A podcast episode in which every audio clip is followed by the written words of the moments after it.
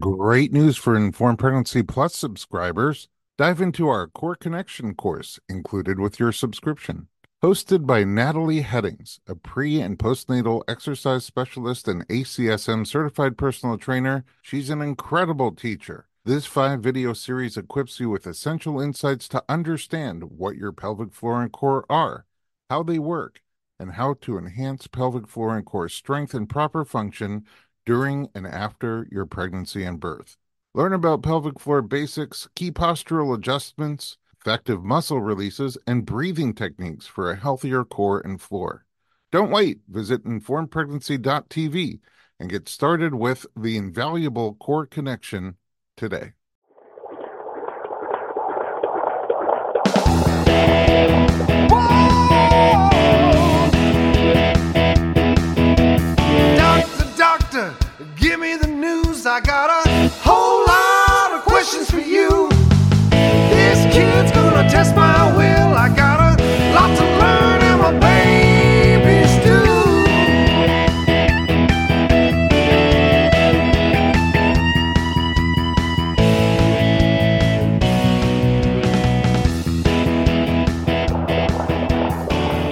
Welcome to the Informed Pregnancy and Parenting Podcast. I'm your host, Dr. Elliot Berlin. Today, I am excited to speak with a birth and postpartum doula who is currently a student midwife and 39 weeks pregnant with her first baby. She's planning a natural home birth, and we're going to hear all about the plans and the journey to becoming a midwife.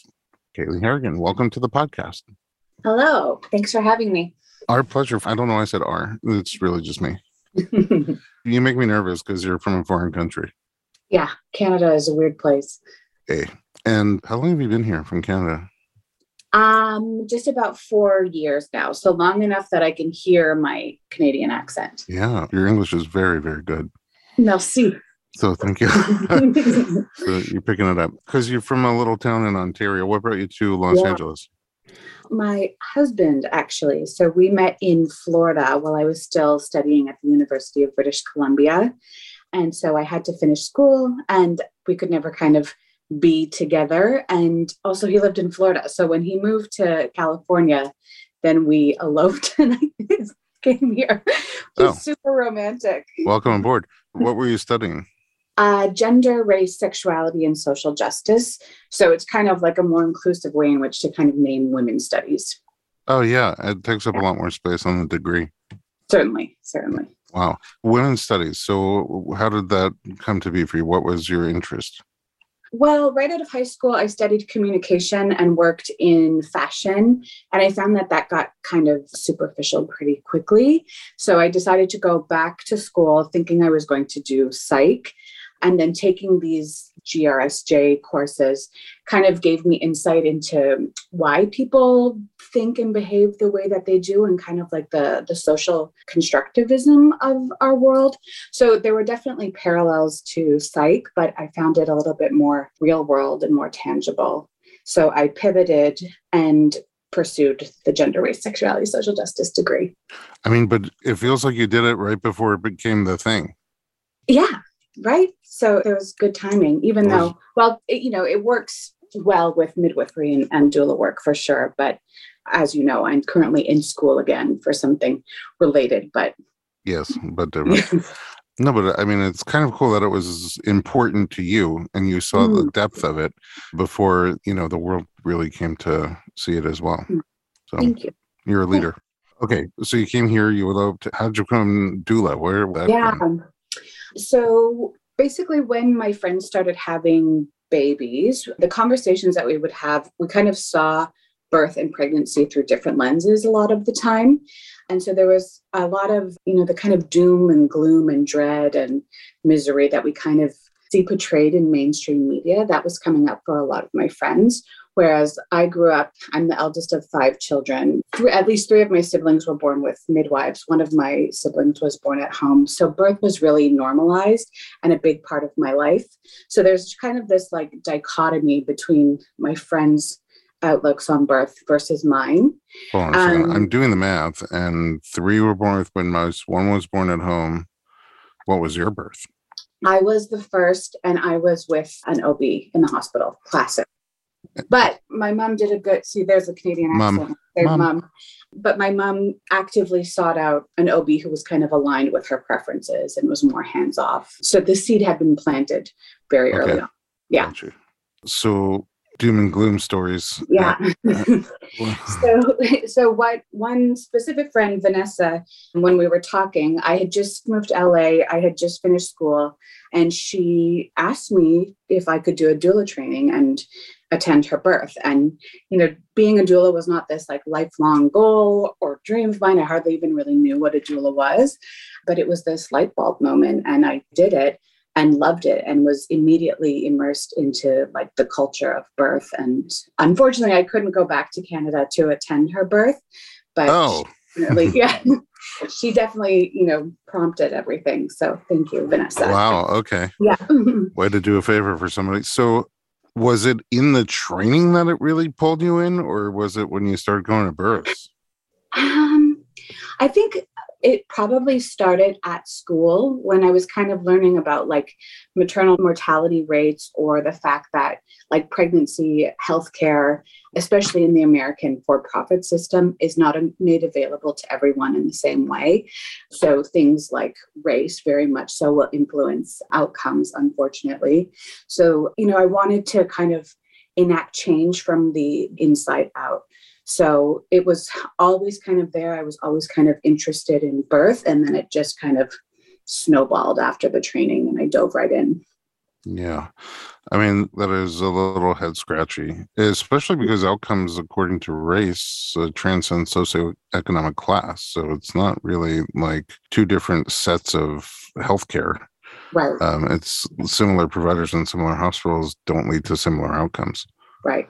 You said originally you didn't really know what a doula was, but how would you define a doula now?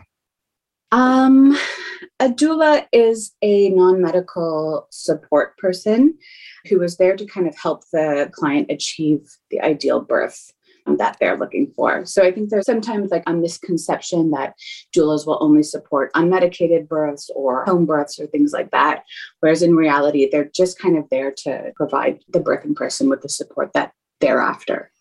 Correct me if I'm wrong, but sometimes the reason I go to a home birth is because they have amazing food.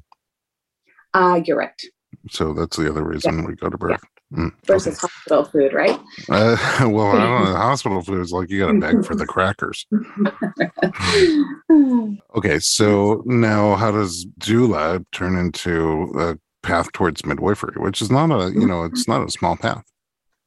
Yeah. Um, so I was a birth doula for about two years. I started doing postpartum work. I started doing placenta encapsulation.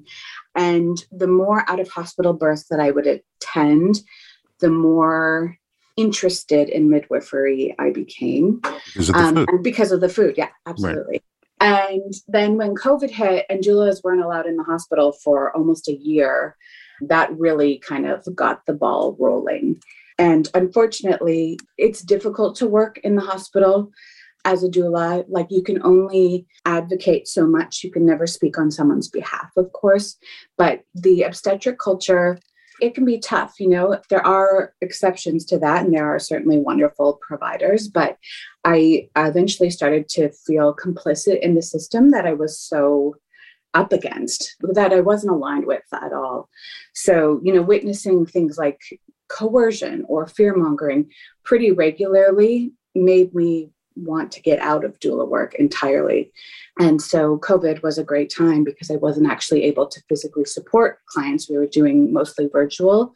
Um, that was a great time to kind of do a little bit of research and figure out okay, how can I actually become a midwife and kind of take matters into my own hands a little bit more. What's the process to become a midwife? So I am going the certified professional midwife route.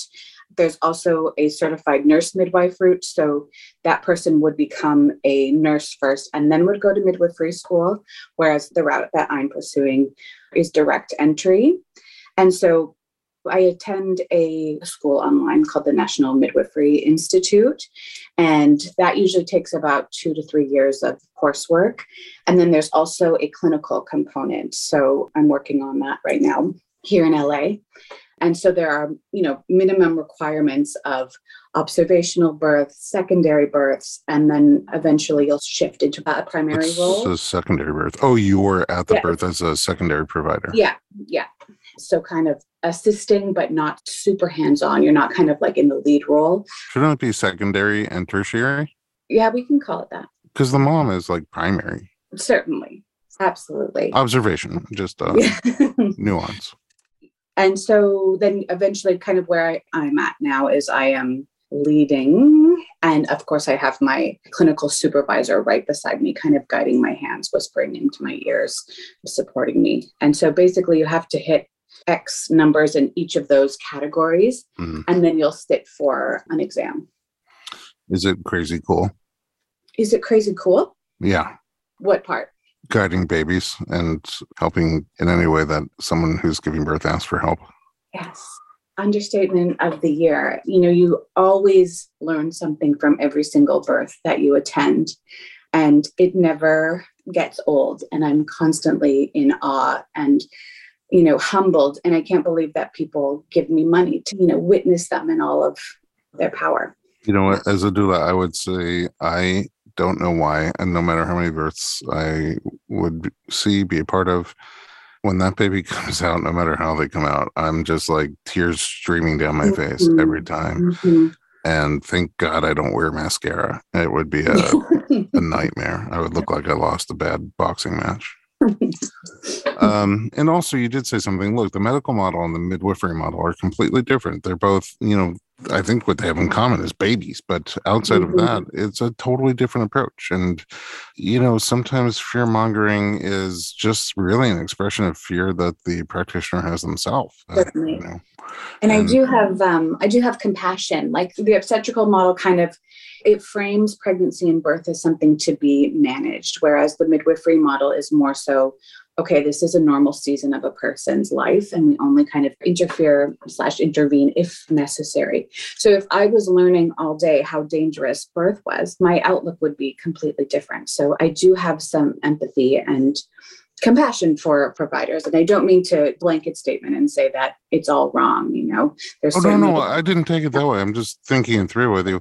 Also, there are definitely people in this world who love the home birth model and being independent and doing birth themselves with some people around them for support. And there are definitely people who love having every decision made for them and Yeah. being told what to do, when to do it, and how to do it, and not having any responsibility, so to speak. So there's something for everybody. certainly And in terms of when you said you felt yourself becoming complicit, it kind of reminds me of a story where I was at a long birth. I was very exhausted afterwards coming home. And on the way home, I was like, I'm exhausted, but I'm hungry. So I went into this place that was called Mexikosher and I had an enormous burrito. I didn't realize when I ordered it until it came out that it's meant for two people. But I have this policy I never take stuff home from restaurants. So I just ate it. I'm driving home and I'm sweaty from refried beans and chilies and whatever was in there and too much food. I'm having a hard time breathing. And I go into my house, walk upstairs, and collapse into my bed. And it's like the middle of the day. I just canceled patients. I just had to go to bed. I was probably asleep for a half an hour when I got a phone call from my next client who's not due for a couple of weeks. And she sort of like told me she was in labor, but it wasn't like, hey, I'm not sure this might be this. Just stay near your phone. She was like, come now. I'm at Cedar Sinai. I need you right now. I was like, OMG. Mhm. I was like, this has to be a nightmare. I got up, got down to my car, drove over there again. I have a towel. I'm sweating so much. I don't know if I'm more exhausted or more digestively in trouble. and I got into that room and I just, I mean, she's the one who's supposed to have rectal pressure. Maybe TMI. It was very uncomfortable and things seemed like they were moving quickly. And eventually the nurse was like, Hey, you want me to check you? Might be ready to push. I'm like, Yeah, check her, check her. and she was only like three centimeters and she was deflated. And I was thinking, maybe just have a C section because I gotta go. yeah So I never said that. No, no, no, no. She actually, what ended up happening was she did not yet have an epidural.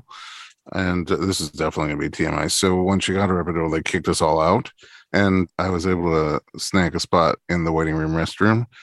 and I had my B section, my burrito, and she did not have a C section.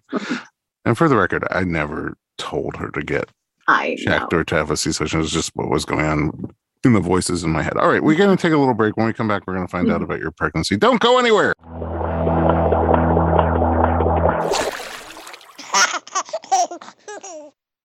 This episode is sponsored by an innovative product that's made a big difference for parents and babies alike Dr. Mom Butt Balm.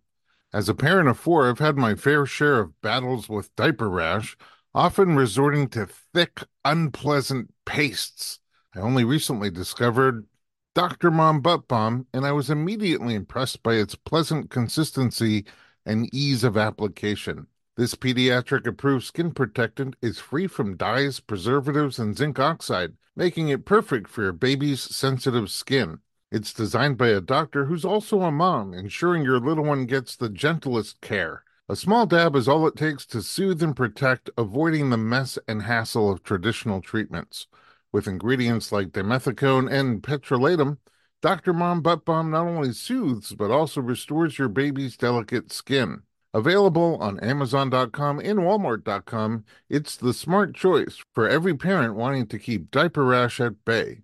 Remember, with Dr. Mom Butt Balm, nothing comes between you and your baby, not even diaper rash.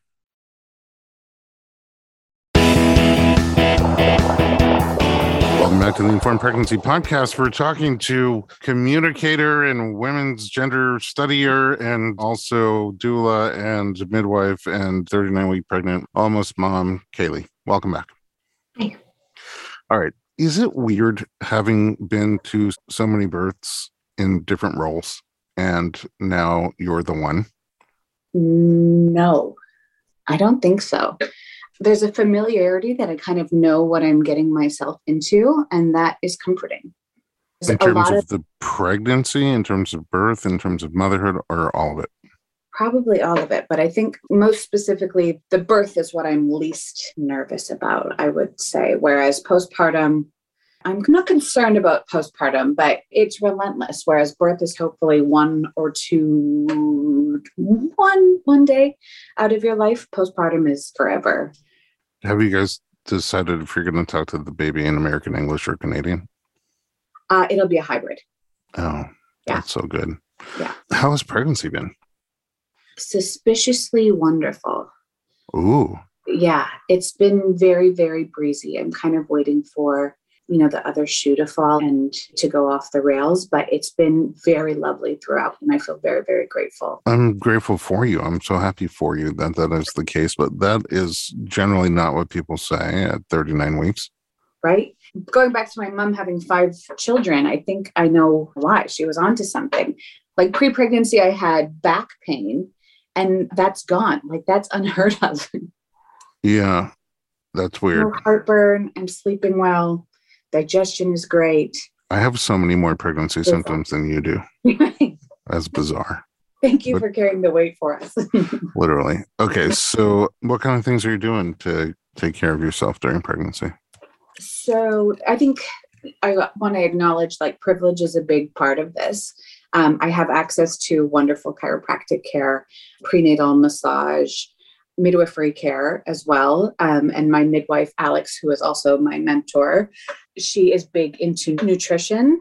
So there's a lot of guidance in that regard. And I think that that really is part of the reason I'm feeling so well. You know, prenatal yoga, all of the things, spinning babies, trying to do it all. And it seems to be really helping. Were you doing these kind of things before? Before I was pregnant, Yeah. I was doing some of the things. I was doing chiropractic care, yoga here and there, but massage, not so much. Spinning babies, no, because that wouldn't really make any sense other than supporting people and clients. So a lot of it is new. The nutrition stuff, I've been doing that for a little while. I'm just hearing Alex kind of constantly talk about it and share that information with clients.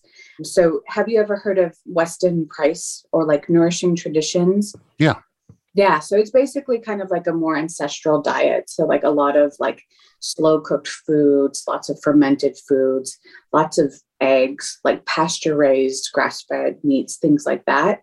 So I kind of adopted that lifestyle a little bit more before I was pregnant, but then also really ramped it up when the baby came. Um, random question.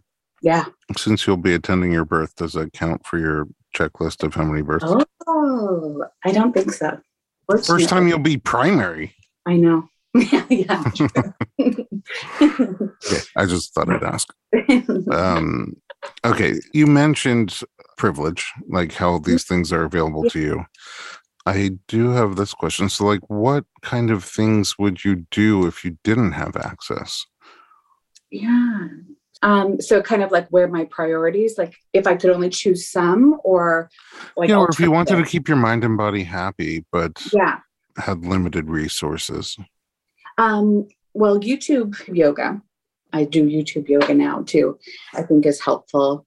Community like support groups, pregnancy and postpartum groups, I think are super valuable. I've been participating in, in those as well. Uh, there's also a great organization here in LA called the Joy in Birthing Foundation. They support low income folks with birth or postpartum doulas. So that's a really wonderful resource that can pair people who might not have access to a doula with one.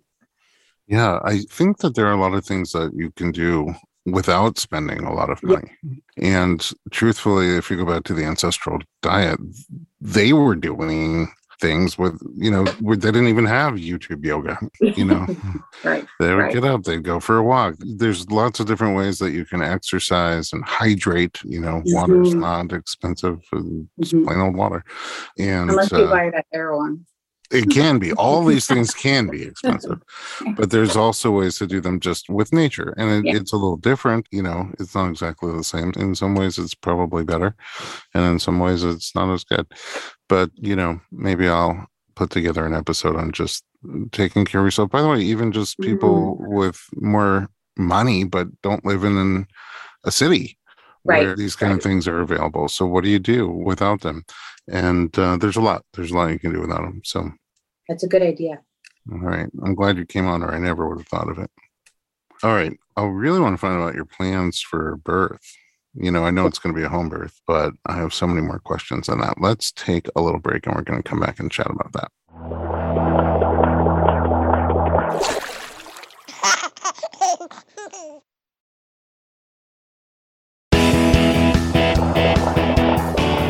Welcome back to the Informed Pregnancy Podcast. We're talking to student midwife, Kaylee. All right. Here's the thing, Kaylee. You gave me a great idea. I forgot that I also use YouTube to do my high intensity interval trainings. Okay. I just watch them. I find them to be very easy to do that way. right. Uh, you're having a baby like very soon. Maybe now. I mean, know. I keep dreaming that that would happen during a That someone would podcast. go into labor while you're Yeah. while you're chatting. Yeah, Oh. it's happened on the uh, massage table before, but never in the Ah, okay. Yeah. Okay, so you're breezing through pregnancy. You're feeling pretty good. You're doing a lot of things to take care of yourself, and like in your mind, it's like I grow a baby, I get a baby out. Yeah. And who is going to be midwife Alex? Who else is uh, going to be on the team? Um, one of my another mentor in my life, Jennifer Huddleston. She is a physician's assistant and former doula, and she's actually transitioning into midwifery right now. Um, Oh, she is going to be assisting Alex. And then I have a fabulous doula slash photographer, Stacy Blackwell of Modern Ooh. LA Doula. I know you know Stace. And then my wonderful partner, Michael, and two out of four of our dogs. why not the other two? The two big ones are a little bit nervous. So I don't want to kind of protect the energy and don't need anyone else pacing around sweating. Yeah. I think I've talked about it on here before, but I was at one home birth where they literally had to put the dog on a treadmill. And I, I'm not even kidding. He was on the treadmill for well over an hour and he was just walking, walking, walking, walking, and burning off nervous energy. And I was like, at least give him Netflix or something. yeah. Maybe the HIIT videos he could have The HIIT videos, yeah. we could both feel good about ourselves after that. So you have uh, your midwife, your midwife assistant who's becoming a Yeah. midwife, your photographer doula, Stacy. Yeah. You're going to be there, Yeah. and El Partnero. Yeah. What's his role in your mind? Um, I think it's going to be pretty hands on. That's kind of what we've talked about. I don't want him to feel excluded. Not that the team would make him feel excluded, but I know that he knows everyone in the room is a little bit more familiar with birth. Oh, But but, nobody in the room is more familiar with Kaylee. Right, right. So I hope that he can keep that in mind and know that the team is there to support him and help guide him as well and make suggestions for how he can kind of show up for me. So my hope is that he is okay with being vulnerable, especially because it's a group of people that he already knows, right? Mhm. But I'm confident that he will be amazing. Are there things that you're going to have besides people for comfort? Definitely the birth pool, probably shower. So I'm envisioning a lot of hydrotherapy. Dogs, the dogs make me really happy. So Oh, that's cool. Yeah, some snuggles with them too. We've got a great backyard, so we'll see how I'm feeling and what time of the day it is. But it would be nice to kind of, at least for the the earlier labor stages, to spend some time outside or in nature as well. Um, at 39 weeks now, do you feel like you're almost because like you've been in the zone already for labor for a couple of weeks now?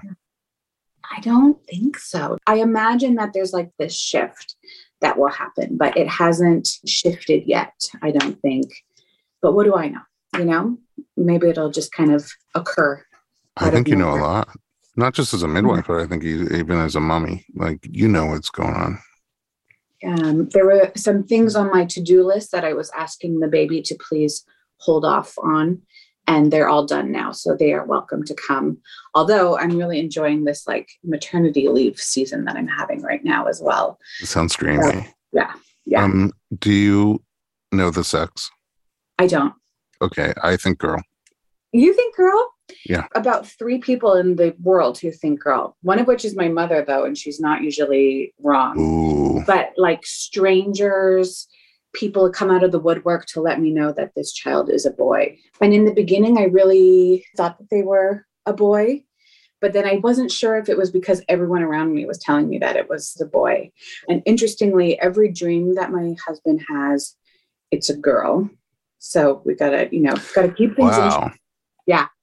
and every dream that I have, I never know the sex, but I've had several reoccurring dreams where there's this little ragamuffin girl. I don't know who she is, but she's there. So, Hmm. all that to say, I have no idea. Well, you guys have fantastic dreams. I also wonder if you have a premonition about these two things size, like weight or length, Yeah. and where in relation to your estimated due date you think you'll Yeah. deliver. Um, we tend to have pretty big babies in my family. So, my sister Avery was 10 pounds, 14 ounces. Whoa, healthy. Yeah, she was my mom's fourth babe. So, I'm imagining that they're going to be at least eight and a half. I was thinking eight and a half. I was Yeah? just thinking eight and a half. Okay, so we'll go with that. Eight and a half. Okay. Probably long. My husband's pretty tall. And then I don't know when they're coming. Again, you know, kind of the pattern in my family is that babies tend to kind of come on time, air quotes, whatever that means, and because big. they're so because they're so giant. So I Mhm. think that they, you know, they don't need to cook that long because they're already ripe for the plucking. So I am predicting girl, okay. eight and a half pounds Okay. in about six, seven days from now. Okay. I'll keep you posted. But you are predicting question mark on the sex, Question mark on the sex. uh, Question mark on the date. question mark on the. Date. Well, all you know is it's going to be eight and a half pounds or more. Yeah. Okay. Since you're a midwife, do you check yourself when you want to know what's going on? it's hard to reach hard to reach yeah so potentially in labor it might be easier as the cervix kind of becomes more anterior but it is not available to me right now Okay. my yeah Do you do checks before you go into labor? Um, so maybe if I'm like around 41 weeks or something, I'm sure you know in California you can only give birth at home between 37 and 42 weeks. Only So- partially true at home with a midwife. Touche. Thank you. Thank Mhm. you. So maybe around 41 weeks, it might be a good idea to kind of do a cervical check to kind of see what's happening. Is the cervix starting to change at all? And depending on what's going on, kind of enact some potentially more aggressive isn't the right word, but start introducing some measures to encourage the baby to be born. That's really beautifully spoken. Thank you. Um, you're real. Thanks. And I hope you have the birth that you're dreaming of, Thank you. however it is that you're dreaming of it. Sometimes in births, things go a little bit off the path from the dream. hmm How are you, if at all, preparing for that Yeah. possibility? That's a, a really good question. You know, I'll often tell clients we can influence birth, but we can't control it. So I'm trying to create a lot of space for the potential of having to, you know, transfer or not have things go according to kind of my ideal vision. But I also think that that babies are wise and they know exactly how and when to be born as well. So I'm really trying to create a lot of space for those narratives and kind of surrendering to the process because ultimately I'm not the one calling the shots. But I am grateful that I've really kind of set myself up for success and I have, you know, a great team and doing all the things, but who knows? I mean, I'm sure, considering your chiropractic care, you'll be fine. You're absolutely right. Mm. Yeah. Kaylee, do you have any final thoughts before we close this pre birth episode of your birth journey story? I don't think so. Okay. Covered a lot of ground. Yeah. Uh, well, I'm, I'm super excited. I'm never right about guessing gender sex. I am right about 20% of the time. Perfect. Yeah. So I feel bad for your mom, but it's probably going the other way. But I'm still holding my thing. But I'm really excited for you to have a baby so I can find out how off I was. I can't wait to share that info with you. All right, Kaylee, where can we find you online? Um, you can find me on Instagram. My handle is at mothership underscore birth. At mothership underscore birth. I have to ask. Where did it come from? Yeah. Um, my brain. That was the bane of my existence was trying to figure out an, a name for my business. You know, I, I put the M in parentheses to be more inclusive because not everyone who has a baby identifies as a mother. So that was something that was important to me. But it just sounds cool. Oh, so it's either mothership or othership. Yeah. Yeah. Okay. Mothership underscore birth at Instagram. And we're on Instagram too at Dr. Berlin. It's D O C T O R B E R L I N. We will see you again shortly for the after episode of this podcast. Have a wonderful birth. Thank you.